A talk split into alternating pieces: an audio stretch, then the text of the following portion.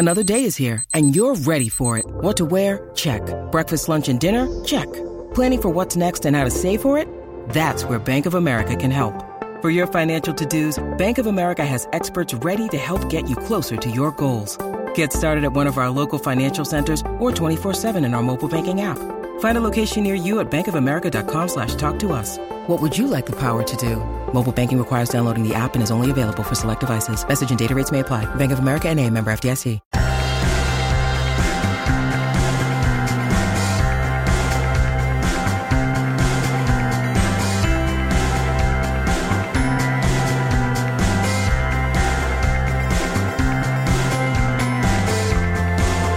And welcome back to another episode of Beyond the To Do List. I am your host, Erik Fisher, and this is the show where I talk to the people behind the productivity.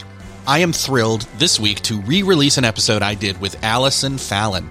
She's an author, public speaker, writing coach. She's coached hundreds and thousands of writers to help them get their books finally written and on the shelves. And in this conversation, we talked about her most recent book, The Power of Writing Things Down, which walks anybody, whether they consider themselves an air quote real writer or just play one on TV. It walks you through a simple daily practice to reduce anxiety, curb depression, improve your confidence, and especially, and this is the real kicker here, gain clarity in their life.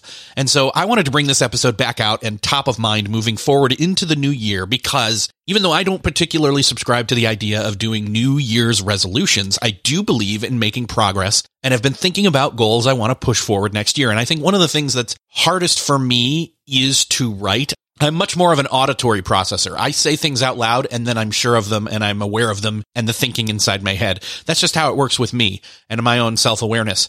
And whether you're like that or not, there's still a way to use what is in this conversation with Allison about the power of writing things down. Now, in my case, it's writing things down through speaking and walking and talking a la West Wing, but whatever. It's fine.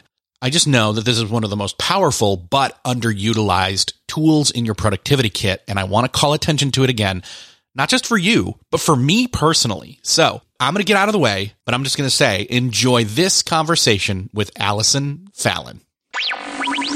Well, this week it is my privilege to welcome back to the show Allison Fallon. Allie, welcome back. Thank you, Erik. It's great to be here.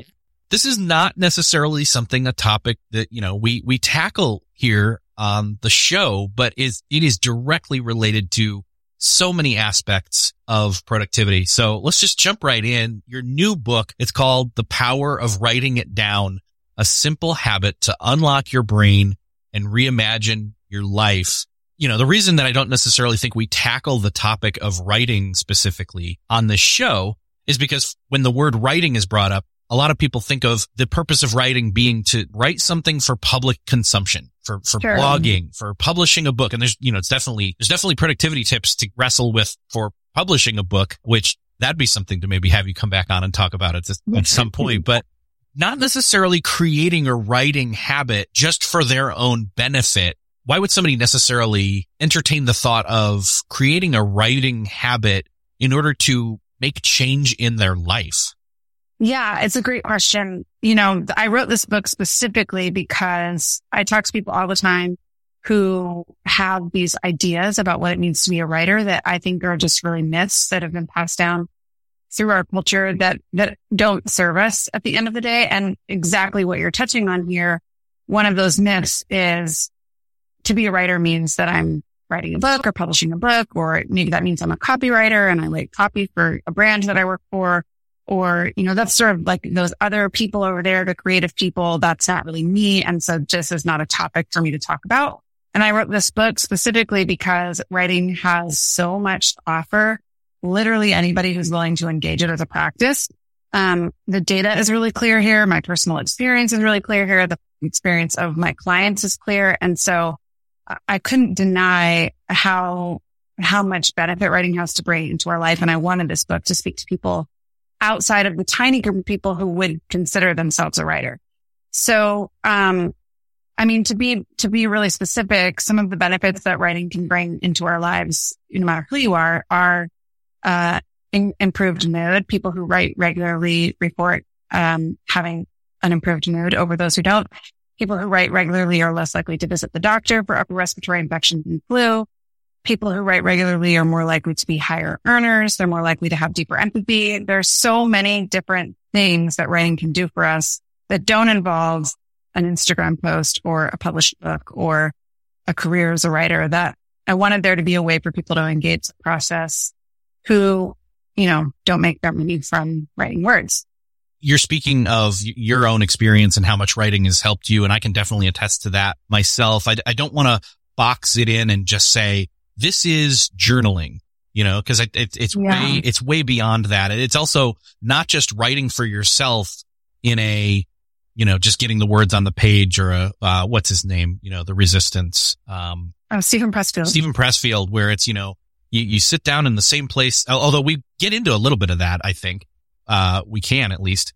It's not just about sitting in the same place every day at the same time with the same psychological practices and physical practices to then unearth some hidden gem inside yourself. Although very well that's possible, but it's that for me, and lots of people have heard people talk about the Enneagram. For me, being a five who does a lot of research and goes down rabbit holes and trails that for me, writing is all about me doing research of my own self discovery or my own self awareness or, you know, bubbling things to the top. It's one part ther- personal therapy. It's one part prayer. It's one part creative writing. It's, it is one part journaling. It, it, it's a lot of, it's a lot of other parts too that I'm not going to necessarily go into. So sure. my personal experience and why when I saw what the book was, uh, it resonated. I said, well, this is productive because it is productive for me to have that process ongoing brick by brick, day by day as a habit.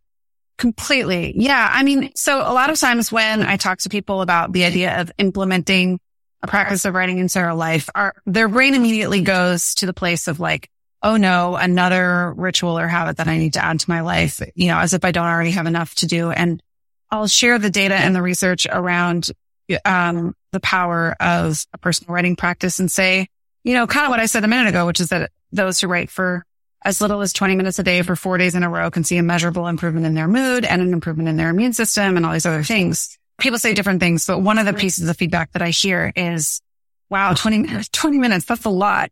And for any of us, I'm, I'm assuming people who are listening here are busy people. We've got, you know, responsibilities on every different front of our lives. We've got a million different hats that we wear and a hundred different things that we do in a day. And so for sure, carving out 20 minutes to implement a new habit into your life can feel like a lot. But what if I told you that a practice like expressive writing could help you clear the clutter from your life and from your calendar in a way that actually frees up hours of time in your day that you didn't have before simply because it brings clarity to your priorities or because, you know, it, it reminds you of what you want to be focused on so that you can say no to the things that don't really matter to you or because, you know, it provides a different kind of clarity, like say clarity around, um, like the, the friendships that you really want to invest in versus the ones that are not as important to you. Maybe it would, it would help you make a big decision so that you can make a decision that's really in alignment with where, who you are and who you want to be in the world and where you're trying to go instead of taking a long detour in another direction. So there are all these ways that writing can, can help us stay focused, help us stay on track. And actually at the end of the day, give us back 10 times the amount of time that we spend actually doing it. That's totally true. I can, I can express that that has been my experience. I mean, 20 minutes is minimum you know, the time I waste wrestling with distractions, do, doing projects if I haven't done my writing for the day in the morning because that surfaces things to, you know, in my brain and or my spirit or, you know, just emotions, thoughts, feelings, you know, everything comes forward then. And I deal with it then in a, in a, in an allotted time and place and structure. And, and if I, and if I can't fully put it in its right place at that time, I can always come back to it, but I've, I've put it there. I've, I've brought it up. I've put it there. I've left it there. And so then, uh, I, I, it just, it, it, that 20 minutes, it's, it's kind of like doing the homework, you know, it's, it's by doing the structure and the thinking ahead of time, it frees up that time later. So again, I can have 20 minutes first thing in the morning, which people say they don't have, or you know, how, how it, it's one TV show. It's one, it's one, it's one sitcom or something. Yeah. You know, yeah, exactly. later in the day. So just skip that or something. I don't know. Stop making excuses. well, and the other thing too, you know, I, when I coach someone to implement a ritual like writing into their life, I, what I tell them is, you know, the data shows 20 minutes a day is what it takes for four days in a row. And actually the benefits that you see from that practice for four day writing practice will last you up to six months. So technically, if you wanted to hack the system, you could write for four days in a row and not write again for another six months. I don't recommend this. And here's why, because we're creatures of habit. And so if you fall out of the habit of writing for six months, you're very unlikely to come back to it. What I recommend is instead of focusing on the 20 minutes, actually start with an amount of time that feels really achievable for you. Um, so that amount of time might be two minutes or five minutes or could be 30 seconds scribbling something down on a cocktail napkin or, or a scrap piece of paper. But find a way to implement this ritual into your life in a way that feels really doable for you so that you'll actually do it. And what ends up happening, this is just without fail, is people experience such an incredible benefit from actually doing it that they don't need to, um, like white knuckle the habit anymore or, or discipline themselves into doing it. They just experience the benefit of doing it. And then the same way that you would do if you like woke up on a morning when you had something really exciting to do, you wouldn't have to drag yourself out of bed and drink four cups of coffee. You'd be like so excited to get out of bed and, and, you know, like go on that trip that you've been dreaming of or go meet that friend that you haven't seen in a long time. So we can cultivate and create that same kind of relationship with our writing practice where we don't have to force ourselves to do it anymore. I mean, I've been doing this for so long and I experience such a benefit from it that when I fall out of the habit or the practice, I actually crave it and miss it and um, can't wait to carve out the time to do it again. So, um, so that's kind of the approach that I take.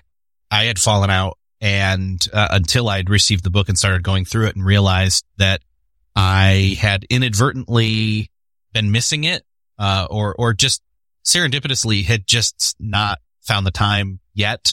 Uh, that, I mean, it was serendipitous that the book came out because it was, uh, coming out of nowhere. I wasn't thinking about it. I wasn't planning for it, but I was trying to reconfigure my morning routine again, uh, based on seasonality and just different changes in life. And, and I've been doing great with that, but I was like, there's still something off. What is it? And then this came through and I thought, oh, that's definitely it. And so, um, fitting it in and having it in the morning. And, you know, again, it doesn't have to be the morning. Uh, it, it just has to be a time that, that works. I know one of the things that you talk about in the book is, is not just making time, but making space. And we can pivot to space in a second, but making time again, when people think they don't have time, you've already said, you know, 20 minutes is great. If you can only afford or, or a lot five to, to get started, that's great. Even just the four days, I thought, well, there's another hack right there that you may not necessarily be saying, you know, do four days and then for you reap the benefits for 60. I'm thinking, you know what? There are four days, Monday through Thursday that are a certain kind of, let's just say a certain kind of way for me personally on a, in a given week. And then the other three days, just kind of, I have to fit it in at a different time of day. And yeah. I just kept feeling guilty of I might forget or I did forget. And I'm like, well, wait a second. If the benefits are there enough that I did it just Monday, Tuesday, Wednesday, Thursday, maybe that's another option for somebody. Again, this isn't like a silver bullet where you have to do it one specific way or it doesn't work at all. But that's, I guess I'm saying that's another option for people. Yeah, totally. I want to make a comment on the time piece, especially because, you know, when I first started teaching this content, I've been doing this for many years, but when I first started doing it, I was single, living on my own, um, didn't have a, a romantic partner in my life, didn't have any children. Um, all I did was my work and my writing and my creativity. And I, I never really understood when people were like, I don't have time I would, I would have this mentality that I'm like, who can't find 20 minutes in their day? This feels like a time management issue to me. And now I'm married. Um, I have a six month old daughter. I, you know, run a company. I've got five employees. I am on Slack and email and, and literally this morning during my writing time, I sat down and wrote, um, I have seven appointments today, 200 plus emails. Um, what was the third thing that I wrote down? what, what, whatever. Oh, 80 things on my to-do list in, you know, monday.com. And, and I'm like 64 messages on Slack or, or whatever it is. I'm like, how did this happen? It's just like, like a different kind of life that I'm living now than I was five or six or eight years ago. And so because of that, it has changed the way that I see time. But I think, you know, depending on who you are and what kind of life you live and wherever you are that you're listening to this, for you, 20 minutes might not feel like a big deal and it might feel, feel super easy to carve that out in the beginning of your day. For me, I'm, I'm glad that I'm having this experience now because I can much more easily relate and resonate with people who are like, listen, finding 20 minutes in a day would be like a miracle. like I can't, I can't keep up with just like the basics of my life, let alone, you know, finding time for creativity. And even still, uh, I guess what I'm wanting to emphasize is that even still with how many things are on my plate now, finding even two minutes or five minutes at the beginning of the day to focus my attention to think about what matters the most, to bring the priorities to the top of the list, to remind myself of like, you know, what the one thing is. Doing that sets the mood and the tone and the direction for the rest of my day. So regardless of whether I end the day with 200 emails that haven't been responded to and you know, people are waiting three and four days or whatever for me to respond, or maybe they never hear back. um, regardless of whether that's the case or whether I end the day at inbox zero, the bigger question to me is, how do I feel about my life? Am I really prioritizing the things that matter? Am I creating the, the things that I want to create in my life? Am I, do I enjoy my workday? Do I feel really connected to the people around me? You know, these are the things that actually dictate how happy we are in our lives, not whether or not we got to inbox zero, whether or not we answered every Slack message, whether or not every person out there is happy with us. Cause no one's ever, you know, not everybody is ever going to be happy with you. So writing as a tool has helped me to sort of stay focused around the things that really matter so that regardless of however other many balls I have up in the air, that I get to dictate and decide how I experience the life that I'm living.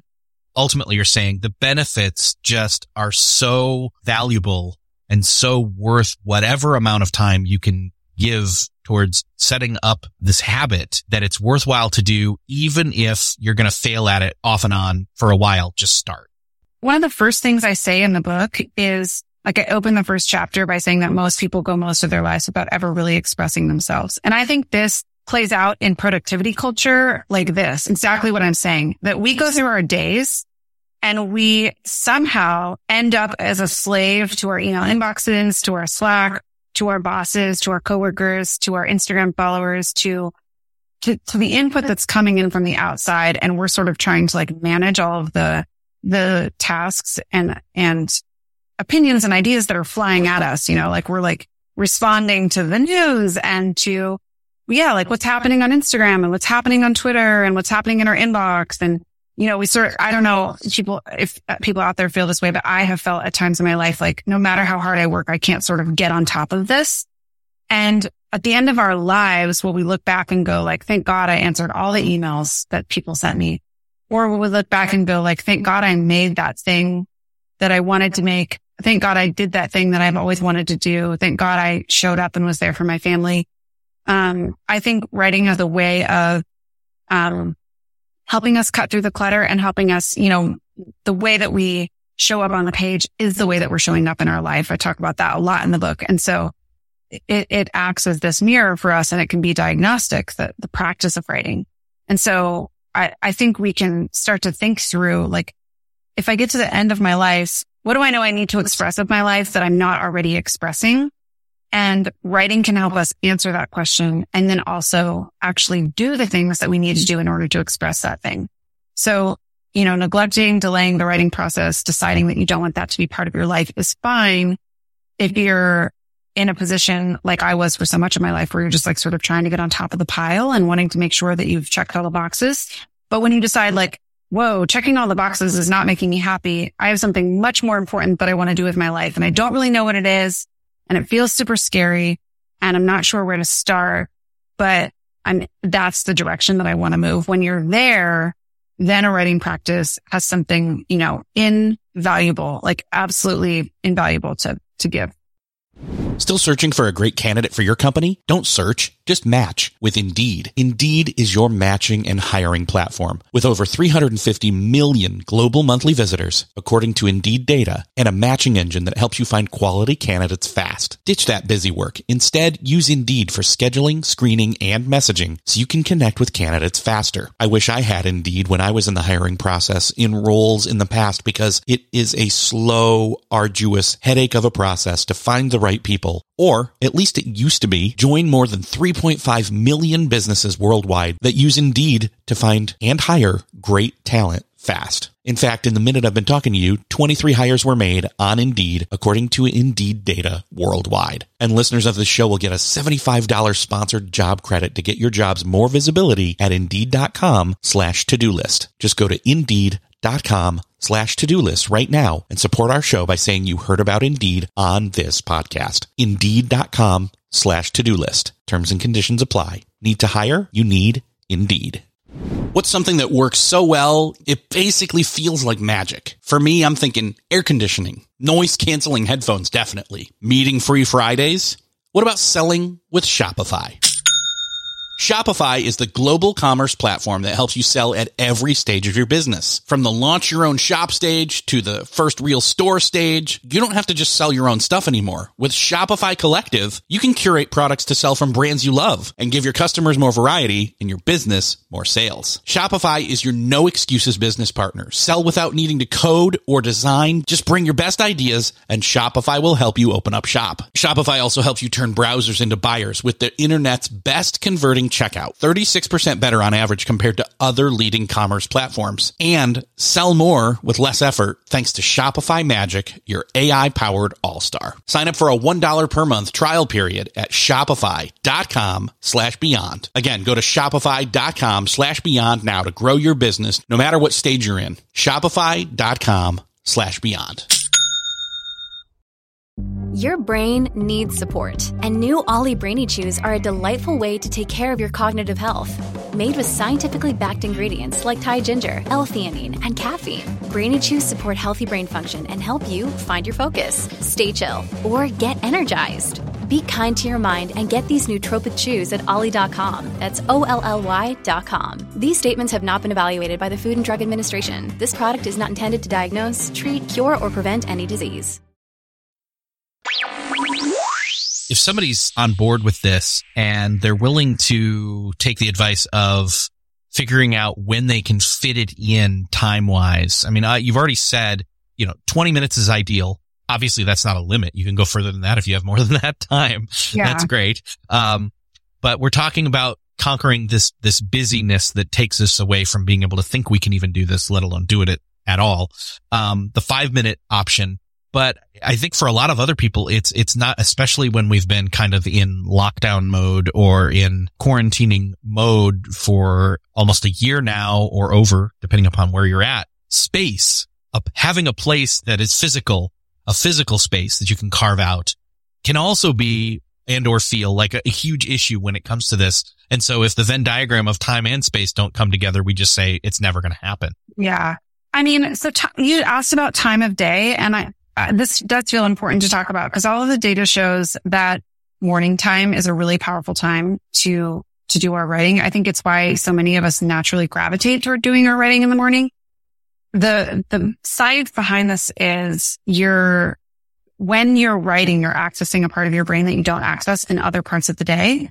And that part of your brain is really active first thing in the morning. It's active while you're dreaming. And for as long as you um, in the morning, you know, are not in your email account or on your smartphone or opening your computer for as long as you avoid doing those things, that part of your brain will still be really active. And so you'll probably have an easier time getting some writing done first thing in the morning if you're able to do it then. So what I tell people is if you have the ability to carve out time first thing in the morning to do your writing, then do that. If you have children who wake you up first thing in the morning, like my daughter's six months old and she wakes up at like, it depends on the day, but like anywhere between like 4.30 and 6.30 and sometimes doesn't go back to sleep. And so, you know, we're like, we're working on the sleep thing and she's doing a good job of sleeping through, through the night until about five. But then after that, it's like, who knows if I'll get any time to myself until I sit down at my desk for the day. So whereas my writing time used to be first thing in the morning, now my writing time is from about like nine o'clock or nine fifteen until 10. Um, and it's the first thing that I do when I sit down to my desk during the day. So, but I'm not, I guess oh, one of the, the most important things I can say is that I'm not beating myself over the head or saying, or shaming myself or guilting myself for not making writing the first thing I do in the day. And I'm not, I'm definitely not, you know, pushing off my daughter and saying, you know, she's just going to have to pen for herself at six months old so that I can do my writing first thing in the day. I'm just finding a way that I can fit this into my real life, my actual life, um, in a way that's doable and manageable for me. And, and that, you know, as much as possible, it capitalizes on the data and the science behind this. But a lot of people will say to me, probably about 20% of the writers I've worked with over the years will say that their best writing comes for them late at night. And this is probably temperament, personality, you know, our natural biorhythms. Some people are morning people, some people are night people. But same kind of idea that that part of your brain is, is probably more active at a time of the day when you don't have a bunch of meetings scheduled, when you're not expecting a bunch of phone calls or text messages. So late at night, you know, like uh, there's like a creative witching hour between maybe midnight and 2 a.m. or somewhere in there, 10 p.m. and 2 a.m. And I know a lot of creative people who get their best writing done then. So for them, that's what works the best. I think it's a matter of figuring out what actually works in my real everyday life, what's actually going to serve me as a person instead of what so many of us do where we're like, we, we buy into these myths of the writing life that it has to happen in this certain way or it has to look this certain way. And I think that's part of what keeps us from actually doing it. No one quote best practice from somebody else means it's a best practice for you. Agreed. A hundred percent. Yeah. So how do you then find, uh, you know, I mean, you've got, you're fitting it in time wise. I think you're saying that it works best for you maybe in the morning. But again, it, I mean, we've, and, and I've talked about this with other people in terms of morning and evening time. And, you know, I'm more of a morning time when it gets to be late enough at night, say nine, I'm dead. Like I'm, I, I don't, you know, I can read to myself. I can't read out loud. I can't, I definitely am not going to write. Um, so it's more of a morning thing for me, but somebody else it's going to be flipped. But regardless of that, and then regardless of, or, and then incorporating, say, the, the timing also then dictates what maybe space is available to me. Yeah. I mean, physical space does really matter for a writing practice. And I unpack this in the book because, you know, our physical spaces will curate an environment in which we feel safe to do the kind of writing that I talk about in the book, which is um, expressive writing. So, so for some people sitting at their desk, like their work desk doesn't feel like a particularly safe space to do, to do expressive writing. Um, and in that case, you know, you can pick a chair that's in your house or I'm, I make the joke in the book that, you know, I've worked with clients who are like the only space in the house that's all mine is my closet. And I'm like, great, write in your closet. Like But on the floor, like wherever, wherever it feels like a space for you that you can kind of shut out the rest of the world and just have a moment to yourself, that is a perfect space to do your writing.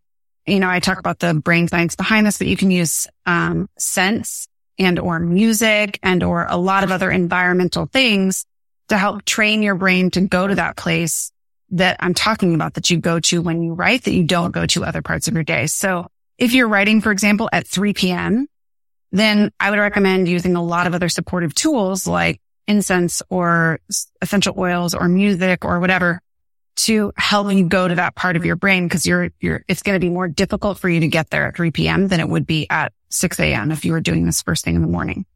So you can kind of use your environment to help you curate a space that facilitates inspiration. And then, um, and then over time, ideally what would happen is that physical environment would become integrated into your body and would become part of you and you can take that physical environment with you wherever you go. So, you know, I used to get my best writing done on airplanes in part because you're, you know, not anymore, but you're disconnected from the world for a period of time. So like back in the day when you didn't have internet access on an airplane, I would get 5,000 words written on a flight from one place to another because I'm, it was the only time of day when I didn't have text messages and emails and stuff coming in. Now, you know, I, I, because I've had that experience, I can sort of integrate that into my body and I can, I can mentally take myself to that place and um, bring that the experience of inspiration with me wherever I go. Oh, that's great. Yeah. So it's kind of a portable space that's inside of yourself that, you know, you, you maybe are using, I'll use the word crutch, but that's not probably the most appropriate word. Maybe a catalyst or a. Yeah. A scaffolding is Yes. what I usually call it. Yeah. It's a scaffolding. It's like, you know, it helps support the practice until you're strong enough to, to take it with you, you know, to other places. Yeah. That's great. I hadn't, I hadn't thought about that. Um, I do have a, a specific spot that works best for me because I won't be interrupted, but I hadn't thought about maybe testing it out and seeing if I could do it somewhere else. Um, though I have my optimal time already set out. So that's good. I know that you also mention not just making time and, you know, and, and making space and carving those out, but also making space in your mind. What does that mean? Well, I mean, I, I sort of touched on this a few minutes ago, but we just live in a world where we're constantly bombarded with information that may or may not be pertinent to, to, you know, like the life that we're actually living, like the place that we're grounded in in the present moment. Um, it may or may not be helpful to us, I guess. And it's just an unprecedented amount of information. Not only that, on top of that, let's just take away the news cycle and Instagram, social media, um, our phones ringing and dinging, like every app notifying us of every new note of every new thing that's happening on the app. So take away even all of that and just inside of your own mind, you have, I call it in the book, the peanut gallery of opinions that are just like the, the people you've known over the course of your life that have become voices inside of your head that are tapes that are playing on repeat that just kind of pop up and give you their two cents on every single thing that you do. So you know, you maybe you sit down to your desk at the beginning of the workday and you have one voice that's telling you like, you know, I can't believe you're behind on email again. Like get on top of this, like figure this out. You, you might have another voice that's telling you like, you know, I called your mom in two weeks. Like she probably thinks you hate her. You know, you definitely need to call your mom. And so we just have this like committee of voices in our head that's constantly, um, pulling us in a thousand different directions. And I think the beauty of the writing practice is what it does is forces us to choose a voice, to choose a thread and to follow that thread all the way to the end. It's incredibly clarifying because what the, the goal of the writing practice is to help us choose the voice that is our voice. That's the one voice that can tell us what the truth is about us, about what our priorities ought to be, about what we're here to contribute in the world. And, and that, um, you know, the, the process of sort of clearing away the clutter and focusing on the one thing that matters is what makes the writing process incredibly difficult. And it is also what makes it so rewarding and so important. And so, you know, I, I talk readers through when you sit down to the page and you stare at the blinking cursor, there can be this moment of panic where you think like, oh, I don't know. I'm not sure I know what to say or what to write. And, and actually, if you can, you know, find time in your, in your day and then create a space in your environment and then sit down to the page and just show up to the blank page. Even if you don't record a single word on the page, you've already done so much of the work of, of a writing practice and already you're gaining so much of the benefit of the writing practice without ever recording a single word just by doing those three things. You'll already start to experience so many of the benefits. It's, it's almost like meditation without It is. a, a productivity side to it where you're quote producing words or word count. Yeah, it is. Eh, writing is incredibly meditative and writing will show, just like meditation, writing will show you to yourself. So if any, anyone has a meditation practice, you know how, oh, I call it glitching out when you sit down to meditate and you're just like, oh, I can't do this today. Like I'm, I have too many things on my mind. I'm too stressed out. I can't meditate today. I don't know if anyone else has that experience, but I call that glitching out. It's like it will, eh, the meditation practice itself shows you to yourself like a mirror so that you can see that actually on the day when it's most challenging to meditate is the day when you most need it. and writing will do the same thing. When you sit down to the writing practice and you think like, I can't do this today. Like I don't, I'm, I, you know, I just can't feel I have too many things to do.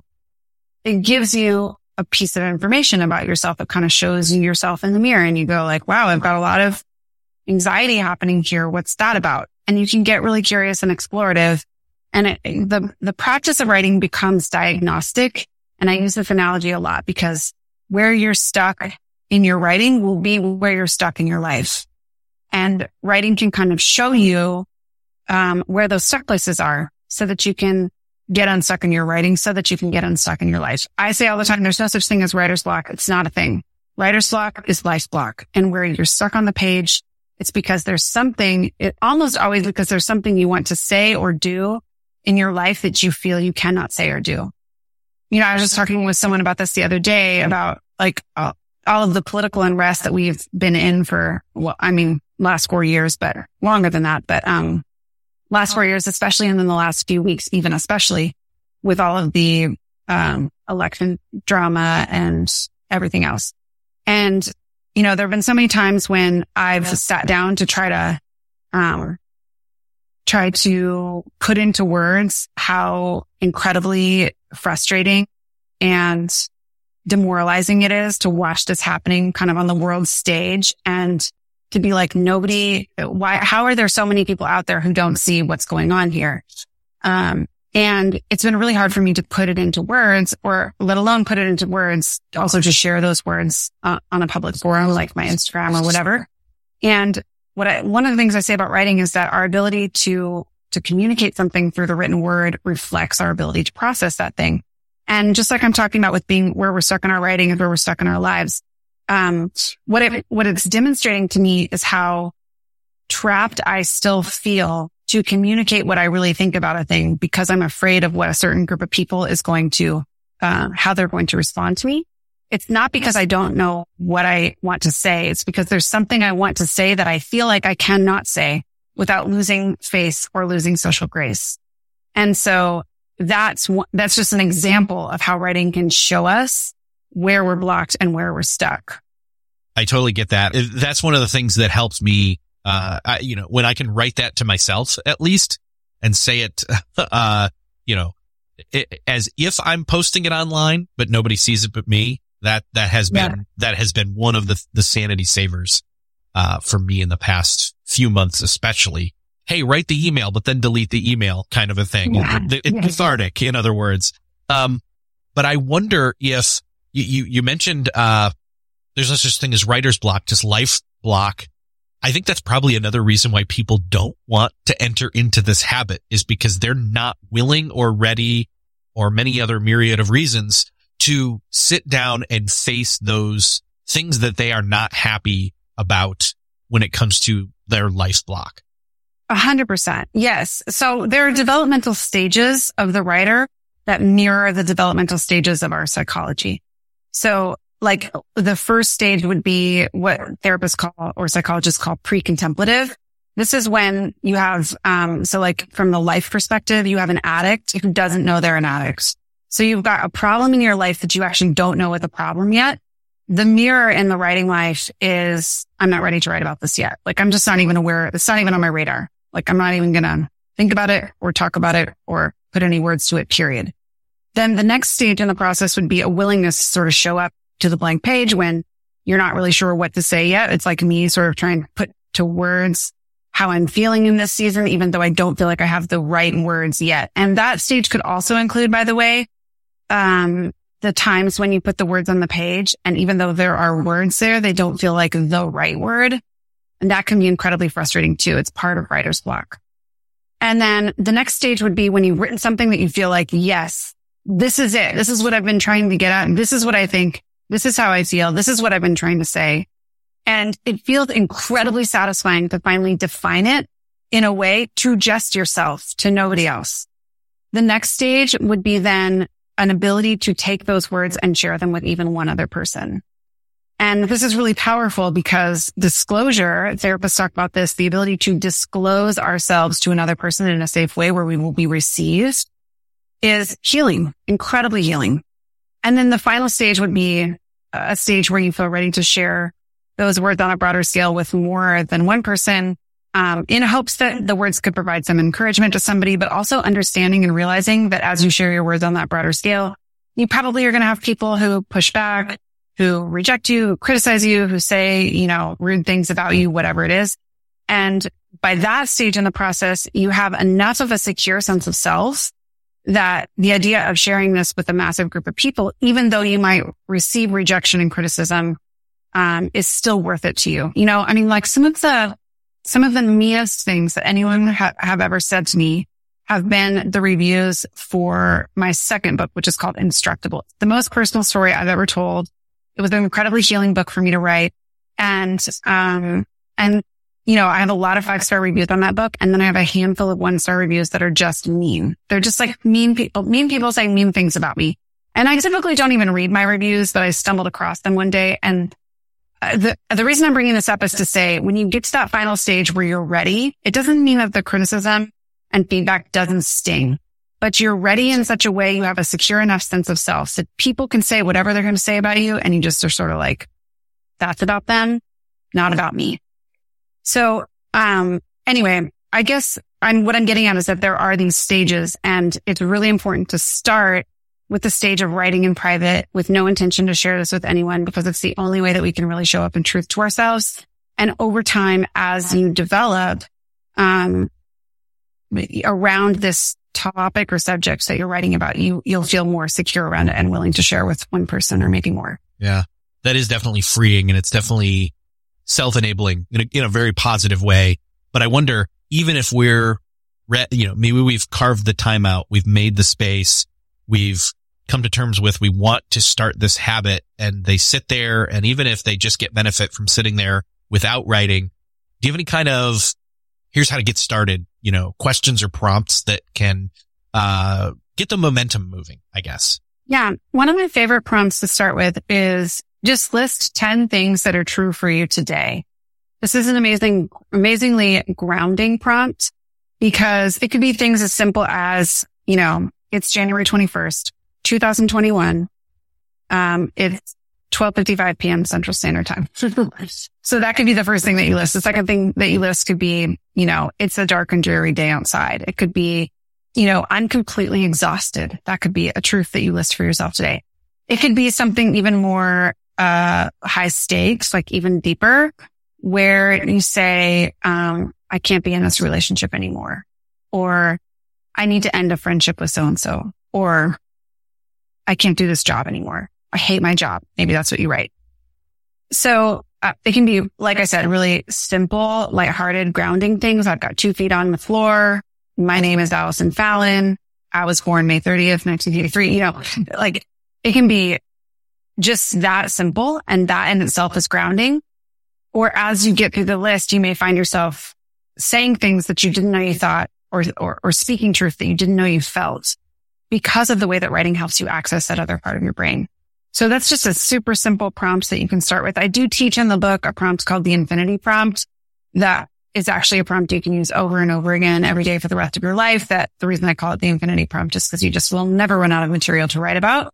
So that one I teach in the book, but, um, but the, the practice of listing 10 things that are true is a really great place to start.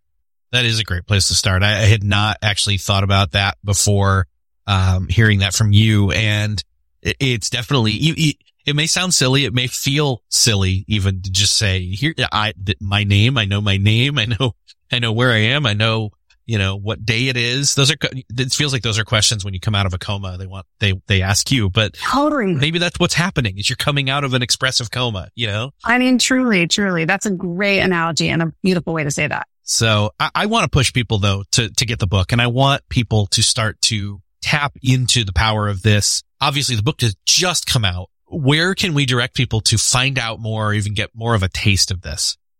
Two places. So, well, first of all, you could actually three places. You can go to thepowerofwritingitdown.com and you can actually download the first chapter for free. So you could read the first chapter before you purchase the book if you want to just get a taste of what my writing style is like. Also, I'm pretty active on Instagram. I share a lot of writing prompts there. I talk a lot about my own experience with writing and kind of showing you like how a writing practice fits into my everyday life.